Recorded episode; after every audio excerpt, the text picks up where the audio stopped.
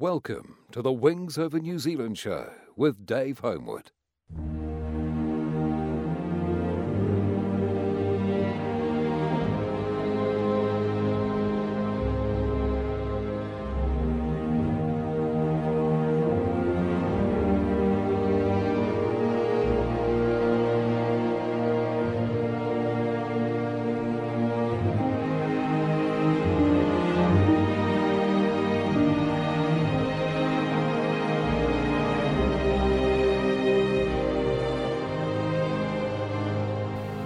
Welcome to the Wings Over New Zealand show. I'm your host, Dave Homewood. In this episode, we're marking 75 years to the day since the first 1000 bomber raid that the Royal Air Force undertook on Cologne on the night of the 30th and 31st of May 1942. This special raid was called Operation Millennium, and the RAF managed to put up 1047 aircraft. Of those aircraft, there were 602 Vickers Wellingtons, 131 Handley Page Halifaxes, 88 Short Stirlings, 79 Handley Page Hampdens, 73 Avro Lancasters, 46 Avro Manchesters, and 28 Armstrong Whitworth Whitleys. They came from number 1 group, number 3 group, number 4 group, number 5 group, number 91 OTU group, number 92 OTU group, and Flying Training Command even put up four Wellingtons. So this included not only operational bomber squadrons, but squadrons from Coastal Command and from Training Command all contributing towards this raid. The target city was Cologne, and the hope was that such a huge raid, completely unprecedented ever, would either knock Germany out of the war or at least give it enough of a hit to really make some damage. And of course, this wasn't the only raid that week with a thousand bombers. Whilst this first one was on the night of 30th and 31st of May 1942, the second thousand bomber raid happened on the night of the 1st and 2nd of June 1942, and that was on Essen. And the third, several weeks later, on the night of the 25th and 26th of June, on Bremen. There were many New Zealanders in Bomber Command, of course, spread out through all the squadrons, and among them taking part was number 75 New Zealand Squadron in Vickers Wellingtons. They managed to put up 23 aircraft that night, which is a staggering amount. During the raid on Cologne that night, 1,455 tons of ordnance was dropped on the city. Two thirds of that were incendiary bombs, which started fires. It's estimated that 2,500 separate fires were started across the city, and 1,700 of those fires were actually classed as large. 3,330 buildings were destroyed, 2,090 seriously damaged, and 7,420 were slightly damaged. 90% of that damage resulted from fire rather than the high explosive bombs. So, of those 12,840 buildings that were destroyed or damaged. Only 2,560 were actually industrial or commercial buildings, but also taken out in the raid were seven official administration buildings, 14 public buildings, seven banks, nine hospitals, 17 churches, 16 schools, four university buildings, 10 postal and railway buildings, 10 historic places, two newspaper printing works, four hotels, two cinemas, and six department stores. You can imagine the disruption that uh, occurred as a result of this raid. The only military establishment that was hit was an anti-aircraft personnel barracks, and apparently 13,010 private dwellings, i.e. flats or apartments, were destroyed, with 6,360 seriously damaged and 22,270 lightly damaged. The estimates of the casualties of the people of Cologne range between 469 and 480 deaths, most of them being civilians. A further 5,027 people were injured and 45,132 people were bombed out. It's estimated that somewhere between 135,000 and 150,000 of the city's nearly 700,000 population left the city after the raid. So one night really devastated that city. Meanwhile, the RAF casualties were quite high as well. 41 of the aircraft were lost. That included 29 Wellingtons, one of them being from 75 Squadron, plus 4 Manchesters, 3 Halifaxes, 2 Stirlings, 1 Hampden, 1 Lancaster and 1 Whitley. One of the pilots who had the dubious honour of flying an Avro Manchester on this raid was Roy Calvert of Cambridge, my hometown. Roy Calvert went on to become a squadron leader and was awarded three DFCs. Of this particular raid, which, which was actually his fourth operation, he later told Group Captain Colin Hanson in 1993 the following for his book, By Such Deeds. And I quote The trip was uneventful until approaching the target. We could see the target lit up by flares and blazing well. The Rhine stood out clearly in the moonlight, and we made our run in at 9,000 feet from the northeast to southwest. We could see our aiming point, which was close to the cathedral, and Flight Sergeant Taerum, my Canadian navigator, later to go with Guy Gibson on the dams raid, guided me through. Just after he said bombs gone, we were hit by flak, and the starboard motor burst into flames. I closed the bomb doors, pressed the fire extinguisher, and feathered the air screw. As the motor stopped, the fire went out, so I dived to try and clear the target area as quickly as possible. We came out of the searchlights about 7,000 feet to the south of the city, and Flight Sergeant Taerum gave me a course for home. I found that the aircraft could not maintain height on one engine, so I decided to try the dud engine to see if I could get a little help from it. However, on unfeathering the prop, the engine burst into flames again, so I re-extinguished and re-feathered, and fortunately the fire went out a second time. I then asked the crew to stand by with parachutes on or handy and be ready to abandon the aircraft. We were gradually losing height, so I asked them to throw anything movable overboard to make us a little lighter. By this time we were down to 1500 feet, but the good engine was running well and I didn't want to risk giving it more revs at this stage. At 1000 feet I decided that if the coast came up shortly, we would have a show of at least making it far out on the channel. We crossed the coast at 200 feet and headed for home. No sign of fighters and we entered the filmy sheet of cloud. Then we threw our guns and ammunition overboard. At a hundred feet I closed the radiator flaps, which gave us another 5 miles per hour. And using maximum revs, found that I could climb up to 200 feet until overheating forced me to open the flaps and reduce revs. We gradually came down to 100 feet again, so I kept on repeating the process until we saw the English coast ahead. The aircraft was getting lighter in fuel and easier to manage as we crossed the Thames estuary. And overland we received more lift and we could gradually climb up to 800 feet without overheating the engine. We dropped down at Thamesford Aerodrome, pleased to feel earth beneath our feet once more. On inspection, we found a piece of shrapnel had burst the pipe carrying the coolant around the engine, and that had been the cause of the fire. The Manchester had two Rolls-Royce Vulture engines, which were designed to produce 1400 horsepower, but they were rushed into production without adequate testing. They were short on power and had a name for overheating and being prone to catch fire. So that was Roy Calvert's experiences and I recently spoke with RNZAF historian David Duxbury, who has another great account of that night from the diary of RNZAF pilot Donald Stewart. And it's, okay. and it's surprising how um, how long uh, they seem to know about it. Like, I think their first raid was on the 31st of May or 30th or something.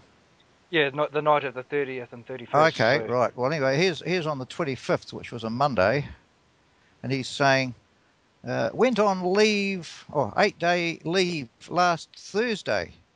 This is Monday, but it didn't last long. Got recalled on Sunday. There is a bit of a flap on. No doubt you're used to this RAF slang. Um, of course, yep, yep, yep. we have all been crewed up, ready for ops. Don't think it will come to anything. Probably only a practice. so this is quite yeah. They, they, yeah, they, as I said, they feel like mushrooms. Um, and Yeah. then- he go on the next uh, paragraph. He goes, "Am am I bloody well fed up with this place? The Greek captain has delayed my warrant officer, you know, his promotion to warrant officer for three months for no reason whatsoever." Evidently, Davis said, or that's presumably the Greek captain, will be the you know the base or the station commander, uh, said he said said he didn't see why I should get it before Lyle and Allen. Uh, I think they were both New Zealanders, more or less, that came over from New Zealand about the same time as he did. Why, Okay. uh, why he should get it before them, although he told the Wingco there was nothing wrong with me, and I see no reason why I shouldn't get get it. Ah, Okay. okay. Uh, oh, here, this is the interesting part. One thing, I shall take less interest than ever in the flight now. That means his, his unit, his flight. He was Yep. just a staff pilot under, under a flight, doing conversions for new pilots, I think, onto um, whatever they're flying. Yep. Yeah, Wellington's probably. You don't get any thanks for putting yourself out. Perhaps, perhaps I should join the Red Air Force. Still, it makes you wonder why you joined this lousy Air Force.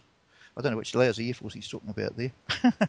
oh, oh, hang on. Then, the- then the last comment is L- Lyle's commission came through today.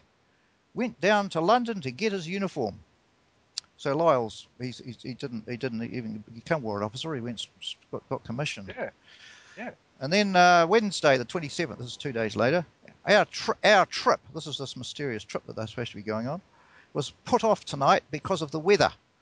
Don't know whether it is an op or an exercise. This is how, you know, this is how much they told them. But Yeah. whatever it is, we will be up for about seven hours, which is rather long for one pilot. Because of course by now, of course, they're um, they've just gone on to two. The standard changed from two pilots and all heavy bombers to one, just Right, just right. before this, and this of course it applied to the OTUs too if they were being asked to participate in operations. Our bomb load is three SBCs, that is small bomb containers, and one eight hundredth, of which will be, and one eight or one eight hundred, whatever that is, wouldn't be an Is it 800, 800 pound? I never heard of an 800 pound bomb. Oh. Uh, I've heard, uh, there, there was a, of course, there was uh, four, oh, hang on, there were 4,000 and 8,000 pounders, weren't there? But I don't think Wellington could take an 8,000 pounder, um, which will be quite enough, as it will take all our time to stagger off with the old aircraft I've got. They had old Mark 1Cs, you see, because all the operational squadrons are getting the new ones with the um, big Bristol Hercules engines. Uh, have been spending the last three days getting the machines operationally fit. So there's obviously a lot of preparation going on here. Oh, Yeah. Sunday, 31st of May, because this is just the day after the. Well, all the flap turned out to be turned out to be of some use. Actually, it was an op on Cologne. Over a thousand aircraft took part, including OTUs and squadrons. Everybody from Lichfield, that's where his, his station, arrived back Right. safely. Our bomb load was four SBCs, which we at one time reached 10,500 feet. Sounds like it was considered an achievement to reach that altitude in Wellington. uh, we, bo- we bombed from 9,000 feet, though. The defences put up quite a good show, as I expected, or put up as good a show as I expected. Evidently, there were too many aircraft for them to predict with any accuracy, and the flak and searchlights just seemed to go in any direction and were not concentrated. The town was certainly in a mess. Just one mass of fires. Shouldn't think there will be much left of the place. And so on. And they'll just, uh, this might be the, another entry yet, but uh, it's, so it shows you that they just were all in a bit bloody dark to start with as to what was going on. Oh, here we, Yeah. oh, here we go. It was a beautiful night, full moon. Could see aircraft miles away. I think just about every type of machine and bomber command passed us on the way out. Yeah, passed them. a, a Halifax shot a Messerschmitt 109 down about 200 yards away from us. Wow. Uh, Bill Willis, and I've just in, uh, put in uh, an addition here, I presume a staff air gunner at the OTU, was just getting ready to have a crack at him when the Halifax opened up with both turrets, and the fighter burst into flames. I saw him explode as he hit the deck. Only one, only had one lot of flak close to us, and it was very close. And that was on the Dutch coast on the way home. Actually, it was quite fairly quiet trip, and the searchlight belt was non-existent. Uh, we only carried one pilot, Well, we, we get, and it took us six and a quarter hours, which is too long for one pilot. I think I just about had corns by the time I got back. uh, yeah, and then on Monday, first of June, we're going to Hamburg. We're going to Hamburg last night. That doesn't make sense, does it? No. But the, oh, the, we, well, we we went, I think you meant. But the weather was very was bad, so the trip was. Oh, we were going to go to Hamburg, yeah, but the Right. weather was bad, so the trip was cancelled. Not suitable tonight either, so we are going to Essen instead. From all reports, the raid on Cologne was a big success. 1,091 aircraft took part, and nearly 900 apparently bombed the target. PRU mosquitoes went over on Sunday to take photographs, but smoke to 15,000 feet obscured the town, so they dropped bombs instead. Yeah, must have been carrying them as a plan B. Uh, Yeah. tonight is the last night of the thousand plan. Well, that's right, it was the thousand plan, wasn't it? So after tomorrow, we should be back to normal work. These two ops have certainly been a break. Only I would much sooner have a faster aircraft. Never thought I'd be doing any more ops on one Cs. Wellington. That's Yeah. that's about all it says about it. But that was, but he was, uh, as he said, he was. They were leading a quiet life at the OTU, and suddenly this thing cropped up, and it just gives a little bit of a perspective on it from uh, from the OTU's point of view, anyway. It's really quite interesting. Uh, one of the things he said there was all of the aircraft from his OTU got back safely, which you'd think if anything didn't get back, it would be the, the OTU Wellingtons. So, Well, Um, yeah, but well, of course, the, he did say that the, uh, the what the effect it did have, of course, was of course it overwhelmed the German defences really, just by Yeah. sheer numbers. And he said that you know the the, the anti-aircraft defence seemed to sort of break down somewhat simply because they had so many things to shoot at, and they could Yeah. couldn't keep on. Uh, you know, the, was it predictors and searchlights? They were supposed to work together as a sort of you know concert, and they were used to small raids, of course, and suddenly you get one of these monster ones, and they just uh, things sort of well, they, you know, if you kept doing them, of course, they'd gradually get on top of it again. But um, and of course, as he says, it's beautiful, calm, clear moonlit night. Could see aircraft miles away. yeah, I mean, it's, uh, I guess in those days too, and uh, was it May 1942, they probably didn't have the, uh, the, the, the anti aircraft guns that use radar to um, direct the guns. Yeah, they. Well, they used the. I think they usually used the radar to guide the searchlights. I think, Ah, right. and the searchlights then illuminated aircraft so that the uh, guns could then they had something to aim at, and they probably had really reasonably accurate information on the heights and things, and wind at altitude and things, because there probably were aircraft. You know, there'd be German aircraft up if there's a big raid on the, whether they. You know, they'd have night fighters, but they'd probably be completely overwhelmed as well.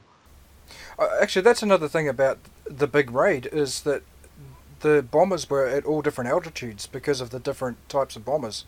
Uh, I I know talking to one of the guys um, years ago, he said uh, there was um, he was in a Wellington, and uh, I think he was fr- flying from an OTU too, from memory, and he said that there were Halifaxes and Stirlings above him the whole time, and he was completely worried that one of them was going to drop bombs on him. That'd always be on my mind if I'd ever been in that situation. yeah, yeah, definitely. You think, oh shit, there's heaps of them going out. You know, as he says here, everything else was passing the old Wellington one Cs.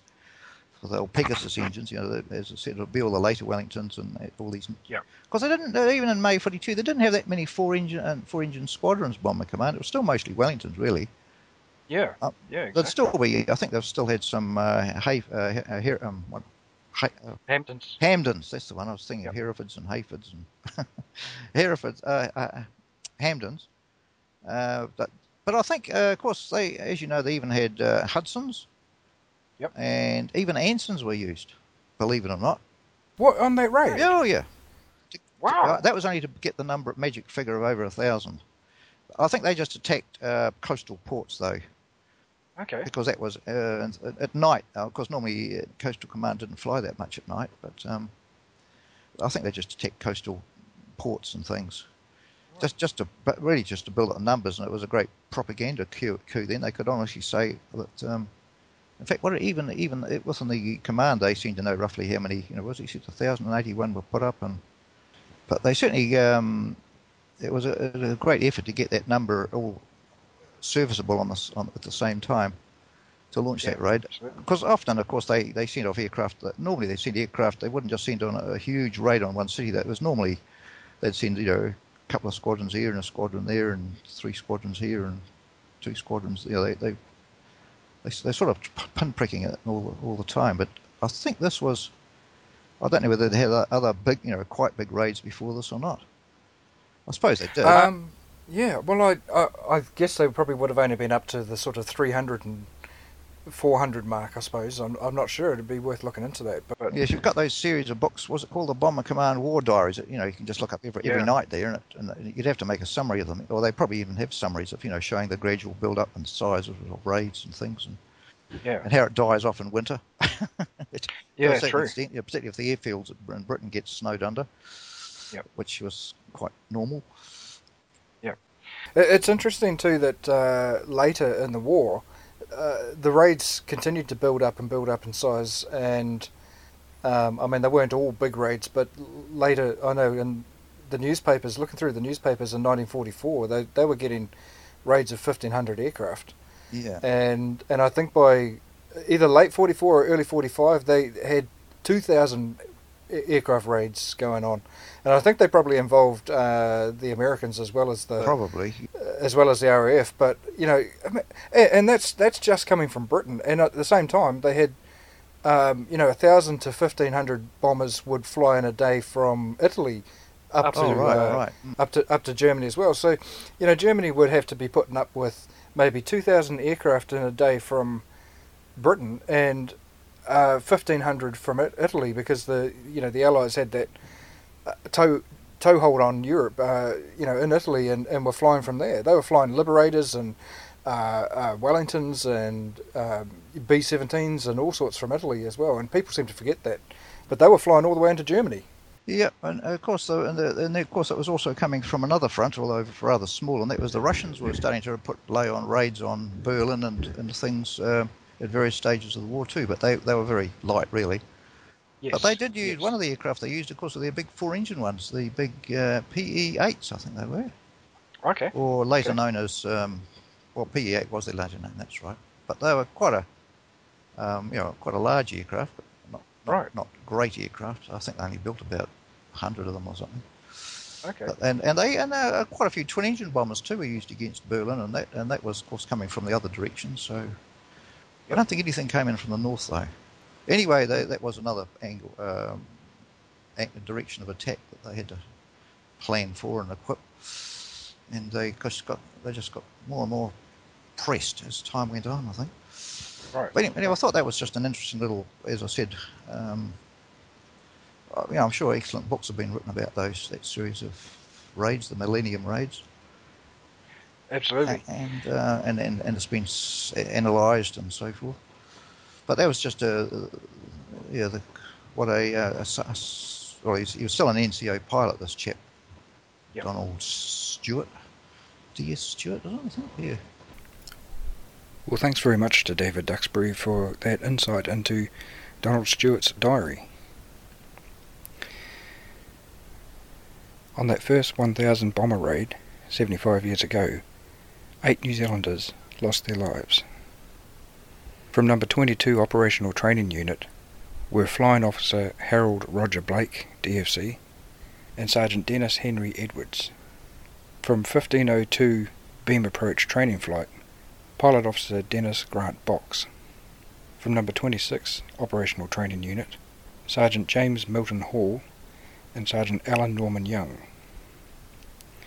From Number 158 Squadron, Squadron Leader Donald Joseph Harkness, DFC. From Number 405 Squadron, Royal Canadian Air Force, Sergeant Andrew Fraser McLean. And from Number 61 Squadron, Pilot Officer Benson Usher. We will remember them.